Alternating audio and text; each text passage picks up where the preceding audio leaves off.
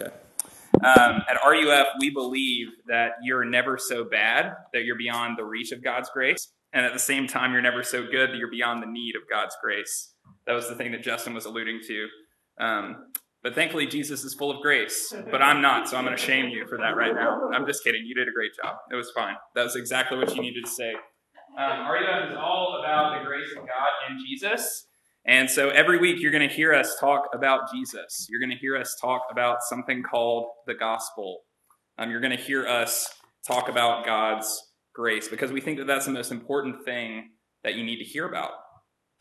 Uh, and every semester in RUF, uh, we do a sermon series. So this semester, we are doing one in the book of Exodus. Um, it's going to be called Knowing God. Uh, Exodus is the second book of the Bible, if you're not familiar with it. And uh, in this, in the book of Exodus, kind of there are two questions that are answered. We're going to be coming back to them again and again. First is, who is God? And the second is, what does it mean to know him? So, who is God and what does it mean to know him? So, as we look at Exodus this semester, those are kind of the questions we're going to be considering. And we're kicking off here uh, in Exodus 1 1 through 21. So, uh, it's the end of January, as you know. Uh, I don't know if you've noticed this, but there's lots of snow outside, uh, and it's really, really cold. Uh, and this time of year, I, I, was looking into it, and it's actually kind of statistically one of the most depressing times of the year. Uh, and if you think about it, really, like the month of kind of from November on through December, and even at the beginning of the year, you just kind of always know what's coming. There's like some sort of like rhythm you know, in November, you've got Thanksgiving coming. And if you're a person like me, you're listening to Christmas music like right when November 1 hits. Um, you're listening to Christmas music. You're anticipating getting together with family and friends for Thanksgiving.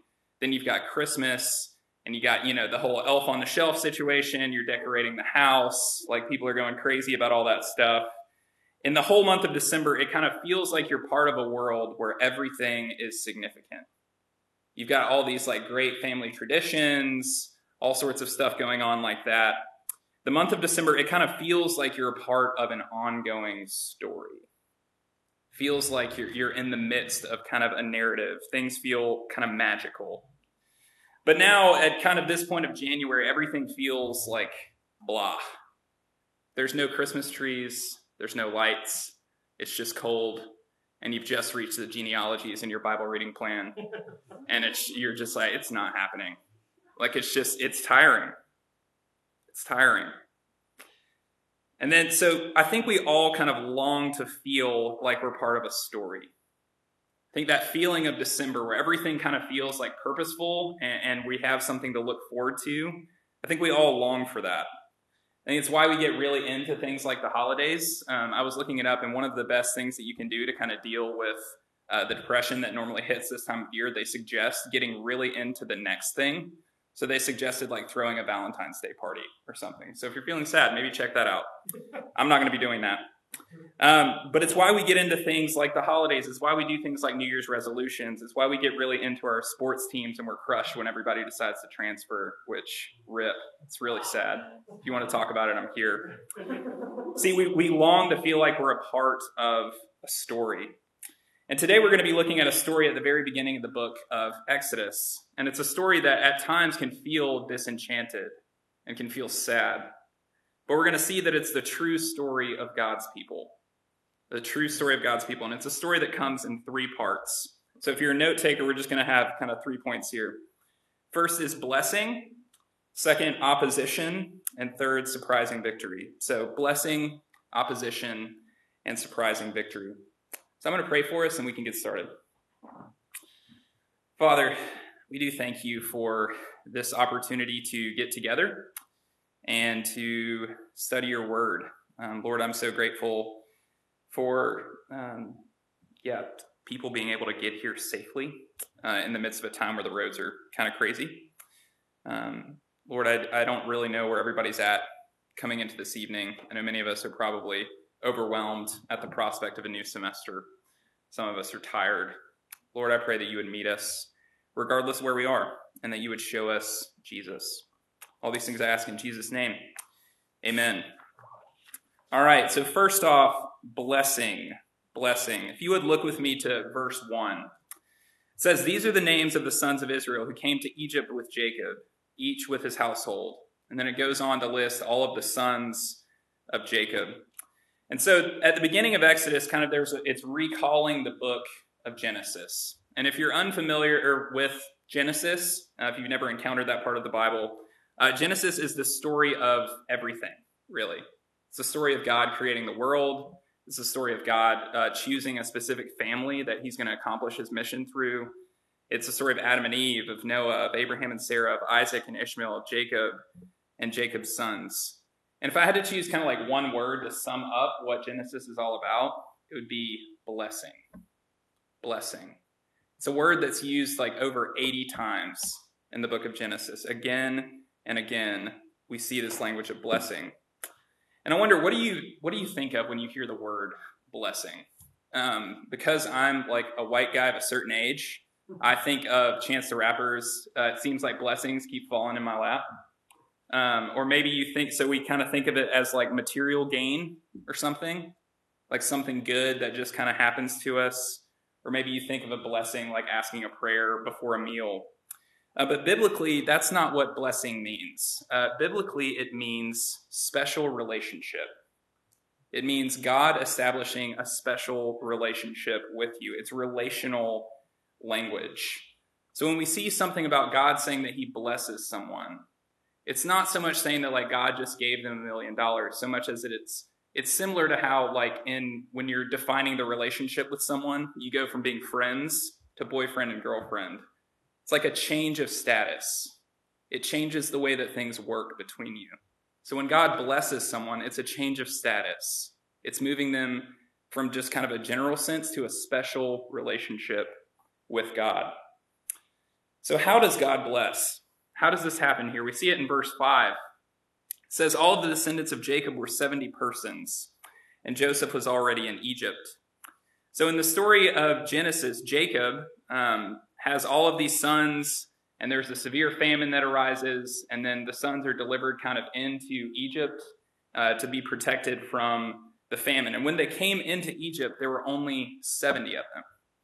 And now this is like about 400 years later, and it says that there were tons of them. It says in verse 7 the people of Israel were fruitful and increased greatly. So the people of Israel, kind of in four generations, they've gone from being a, a people of about 70 to just like a massive swarming nation. And in a time like this, there was extremely high infant mortality. So it was like 30 to 50% of kids made it to their teenage years in a time like this. So God has taken this small nation and made them huge. Uh, there's this one translation I found of this of this verse, verse 7. It says of Israel, they grew, they were fruitful, they swarmed, they increased. They got powerful more and more, and the land was filled with them. You see, God's blessing resulted in multiplication. They became a huge nation from just 70 people. But why does God bless? Why does he establish this special relationship? I think we see a hint in verse 7. It says, The people of Israel were fruitful and increased greatly. They multiplied and grew exceedingly strong.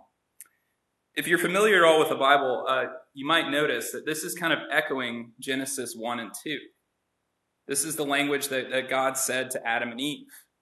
He told them to be fruitful and to multiply, told them to fill the earth and subdue it. You see, God blesses his people in order for them to fill the earth. This is what God is all about. He's about creating people in his image, sending them out, and filling the earth. God wants his image everywhere on the earth, and that's why he blesses people. God blesses people so that they will display who he is to the world. He blesses people so that they will be a blessing. So, the first part of the story is God blessing his people. And we see this repeatedly in Scripture. God blesses his people so that they will be a blessing. But shortly after that, and in this story, we see opposition. See opposition. So, if you would look with me to verse 8. In verse 8, we see that there is a new king over Egypt, a new king over Egypt who did not know Joseph. And so Pharaoh in this time would have been kind of like the unquestioned king of Egypt, uh, there was no one who could really say anything to what he did. Like what he said went. And he didn't know Joseph. And uh, most scholars think that when it says that he didn't know Joseph, that this is actually kind of like more him saying that he didn't give a rip about Joseph, uh, because Joseph would have been connected with this massive nation of people. So, of course, the Pharaoh probably would have known who Joseph was. So, when it says he doesn't know Joseph, it just means he doesn't care about him. So, there arose a new Pharaoh that, that did not know Joseph. And what does he do? We see in verses 9 and 10 that he kind of starts a smear campaign against the Israelites. It says, Behold, the people of Israel are too many and too mighty for us. Come, let us deal shrewdly with them, lest they multiply. And if war breaks out, they join our enemies and fight against us and escape from the land. So we see here that God, as He has blessed all of these people, as He's blessed the Israelites and made them grow and increase and multiply, Pharaoh sees this as a threat to his power. So he decides to do what, what anyone does when they're threatened. He decides to start a smear campaign. He decides to start devising a plan. And we see his plan kind of uh, unhatch as things go on. In verse 11, we see that he puts taskmasters over the Israelite people. And so the idea is that he's going to take them away from doing what they were. The, the people of Israel were probably herdsmen or something, kind of contracted uh, to be herdsmen in Egypt. And so he decides he's going to he's going to put these taskmasters over them, and he's going to take the men away to build these massive store cities.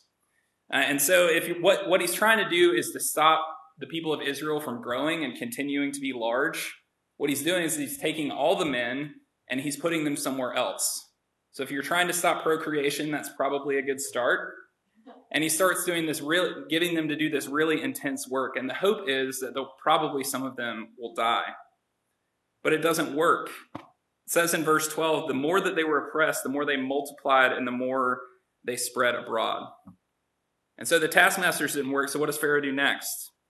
It says in verses 13 and 14, he, he enslaves the people. He's not just putting them to hard work, he's enslaving them. And then finally, he, he brings kind of ups the ante even more. We see in verses 15 and 16 that he starts genocide. Uh, he recruits these two Hebrew midwives. Uh, so, midwives would have been someone who helps out with births, um, especially that time, that would have been like a very important role. Uh, and he recruits these two midwives, it names them Shiphrah and Puah. And he says to them, Whenever a Hebrew child is born, if it's a male, kill it. And if it's a female, you can let it live. And this would have been a pretty easy thing for them to do. Um, they could have easily, like when they delivered the baby, kind of just killed it and not told the family. It would have been easy for them to get away with it. And so Pharaoh, kind of the most powerful man in the world, is telling these two midwives to do this thing and to, to kill the entire generation of Israelite men. And so you got to expect that they're going to do it. So, why is it that God's blessing is such a threat to Pharaoh? Like, why is Pharaoh so threatened? Why does he decide to do all of this stuff? I think maybe, like, on an intuitive level, I think we can understand a little bit of why. Um, if you're anything like me, for the last year, uh, kind of like healthiness and eating well has kind of gone out the window. Um, so you've probably eaten a lot more like candy and potato chips and uh, frozen food than you anticipated. And then maybe at the beginning of the year, you started to try to eat healthy food. Uh, you like went from eating McDonald's like five times a day to like, I'm going to go on like an all kale diet. and what happens to your body when something like that, when you make that quick of a change? Doesn't go over well. Or maybe if you you haven't been working out at all and then you decide to start working out, like how's your body going to respond? Like very poorly. It's not going to go well. Or maybe even closer to home, if you've been like sleeping in for the last two months, and then all of a sudden you come back and you've got classes you got to wake up for. Right? The unhealthy person does not like health. when you're in, a, in an unhealthy system, a healthy person injected into that system is going to get attacked. That's what we see happening here. You see, Pharaoh cannot handle God's blessing here. Pharaoh's hatred of the Israelites, it's not just a simple, like nationalistic king not liking someone threatening his power. It's actually part of a much bigger story. It's part of a cosmic story. It's a part of what we see in Genesis 3 after the fall into sin. We see this promise that God gives. He says of the serpent, um, he says to the serpent that the, the seed of the woman, he shall bruise your head and you shall bruise his heel. Blessing of God always brings about opposition. I think this is an important thing for us to uh, to think about because if you're anything like me, I kind of have this belief that if I just like live my life well enough, if I'm nice enough, if I'm funny enough, then no one's ever going to dislike me. Right? This is like, it, it, confronts us. Like the, the fact that we see opposition here, like if you're anything like me, you just don't like discomfort, you don't like people disagreeing with you, it's kind of hard to deal with. But, it, but when we look in the New Testament, Jesus himself was the very definition of blessedness. Jesus loved God and loved neighbor perfectly. And yet he suffered profound opposition. He was put to death by his contemporaries. And even more than that, he promised that if you follow him, you're going to have a similar experience. And I think we need we need to deal with that, right? That that sometimes being a Christian will bring opposition. And why is that? Well, if you think like at, at the most basic level, like what is being a Christian? Being a Christian means being a person who believes in Jesus, who trusts in Jesus, who, who Jesus is the most central part of their life. And if you want to sum up the gospel, you could say it's you're, you're far worse off than you ever imagined. You're dead in your trespasses and sins. But you're also at the same time far more loved than you ever thought possible. You're loved completely in Jesus. And if you just sit there and think about it, like, like why would that bother someone? Because within the gospel, you have to say to yourself every day, I am a complete and total failure. I'm not what I'm supposed to be. I'm, I'm dead in my trespasses and sins and helpless aside from God coming to me. So, if we're understanding the gospel correctly, it is going to be offensive. And that will lead to opposition. I mean, think of the way that that intersects with like our, our like performance, consumeristic culture. I mean, I don't like being a failure. I hate it. Like, and I hate myself when I feel like I'm not doing good enough. It's offensive, this sort of thing, to have your life built around this story. We balk at this because we, we want we want to perform, we want to do well. And the gospel offends that. So being a Christian will lead to discomfort and opposition. But opposition is not the end of the story. The end of the story is actually surprising victory. So we see this kind of starting in verse 17. So these midwives that Pharaoh has kind of called into his presence and he's told them to put to death all of the male children we see in verse 17 that they actually didn't do it. It says, The midwives feared God and did not do as the king of Egypt commanded them, but let the male children live. And we can just kind of read this and be like, good for them. Like they, they trusted in God instead of Pharaoh. That's awesome. And just close the Bible and not really think about it very much. Uh, but Pharaoh wasn't just a king. It wasn't as if what they were doing was just kind of like going somewhere and protesting. Uh, what they were doing is they were opposing like the power of their time. Like Pharaoh was an unquestioned kind of like dictator king, but not only that, he was viewed as divine.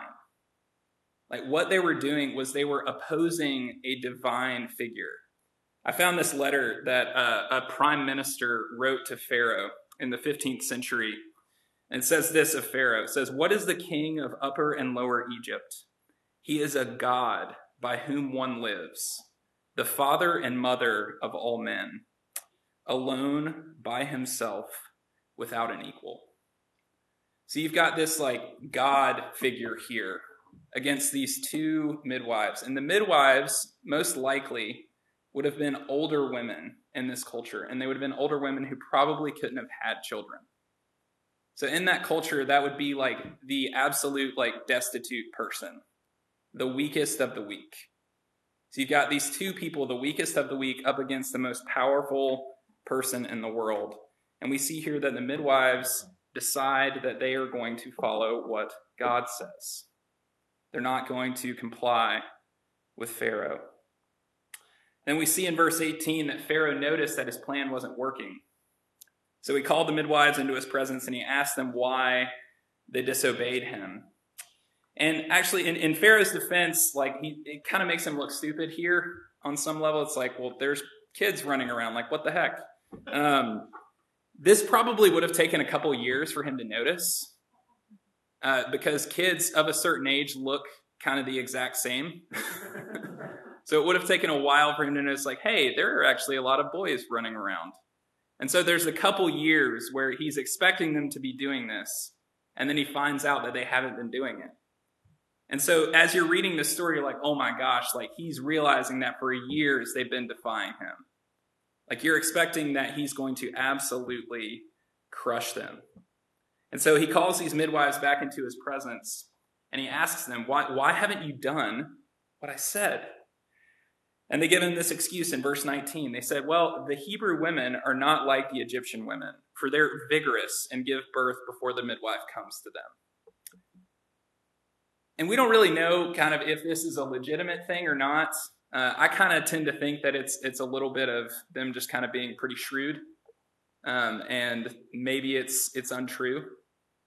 And a lot of people, when they read this, are like, "Well, they're lying. They shouldn't have lied. Uh, that was a bad thing for them to do." But actually, we see later on in the story that it says God dealt well with the midwives. From God's point of view, what they did was totally okay. I think a lot of times we can get overcomplicated with this and like, well, they shouldn't have lied to Pharaoh, right? They should have trusted God. Uh, the point here is that Pharaoh, what Pharaoh is doing is evil. Pharaoh is trying to kill an entire generation of children. And what they were doing through their actions was protecting those children. And it seems as if God is completely okay with what they did. We see that. Yeah, so I think that, and there's also this this kind of like irony here that I think is really important. In verse 10, Pharaoh says that he wants to, he gets all of his people together and he says, We're going to deal shrewdly with the Israelites. We're going to be wise concerning them. We're going to figure out a way to kind of manage the Israelite problem. And then what we see here is these two Hebrew midwives, these two older women, deal shrewdly with Pharaoh. They kind of flip things around on him.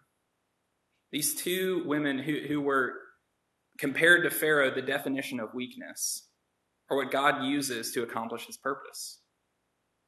God works in surprising ways here. And we see that God dealt well with the midwives in verses 20 and 21. Pharaoh had commanded them to destroy households, and they resisted. And instead, the midwives are given victory, and God gives them households. We see this at the end. It says, Because the midwives feared God, he gave them families. And remember, they're likely old, childless women. And then God gives them children. This ending is what, if you're familiar with uh, J.R.R. Tolkien, it's what he would have called eucatastrophe. If you've never heard that word, uh, it's because it's not a word. He made it up. Um, but eucatastrophe, it's kind of a combination of two Greek words. There's eu, which just means good, and then catastrophe, which means catastrophe right? This is a it's a good catastrophe. It's a sudden change at the end of a story that brings about like a surprising victory. It's an upswing. It's the it's kind of a happy ending that defies your wildest dreams and we see this in so many stories, so many stories that we love. And we see from this story that God is a God of surprising happy endings. And of course, the, the resurrection of Jesus is the ultimate happy ending.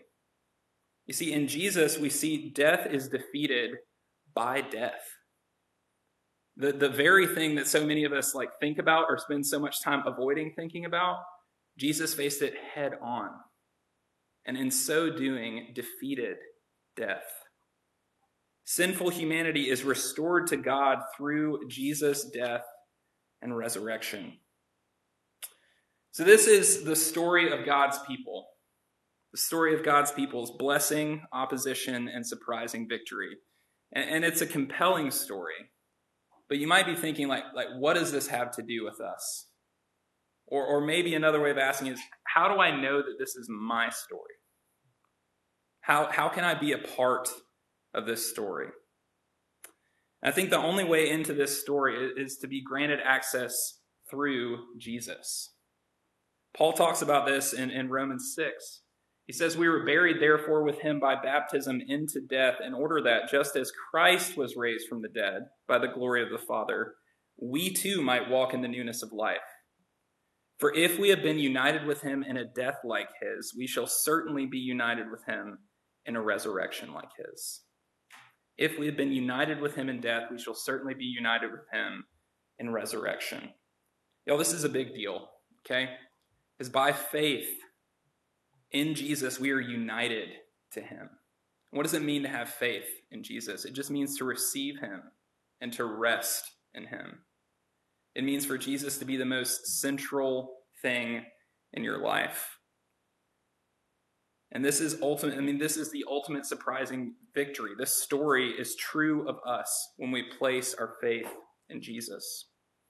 See, when we place our faith in Jesus, what is true of him becomes true of us in a mysterious way. You see, suffering can't take away our hope because our hope is seated at the right hand of God. Our sin can't take away our hope because our hope is seated at the right hand of God. Our failure can't take away our hope. Our humanity can't take away our hope because it's seated at the right hand of God. See, in Jesus, we have blessedness. We have a special relationship with God that can never be taken away. And in Jesus, we have companionship in suffering. We know that opposition, it's not the end of the story. And in Jesus, we have the ultimate surprising victory. Through his life, death, and resurrection, Jesus has created a way for us. You see, in Jesus, this story is our story. And if you're sitting here wondering, like, I, man, I don't know about all this stuff, like that Jesus sounds great, but I don't really know how that kind of intersects with my life. I would love to get coffee with you and talk about this. Jason would love to get coffee with you and talk about this. Because that's what we're all about in RUF. We believe that God's grace to us in Jesus makes a difference. So let's pray. Father, I just want to thank you for your word. I want to thank you for and the good news of Jesus that our suffering is not the end. Lord, that um, the surprising victory that we see in this passage in Exodus, it's a foretaste of the victory that is ours in Jesus. Lord, that our uh, suffering is not the end of the story, our pain is not the end of the story, our failure is not the end of the story. The end of the story is resurrection and life. All these things I ask in Jesus' name. Amen. Um, so it is our practice.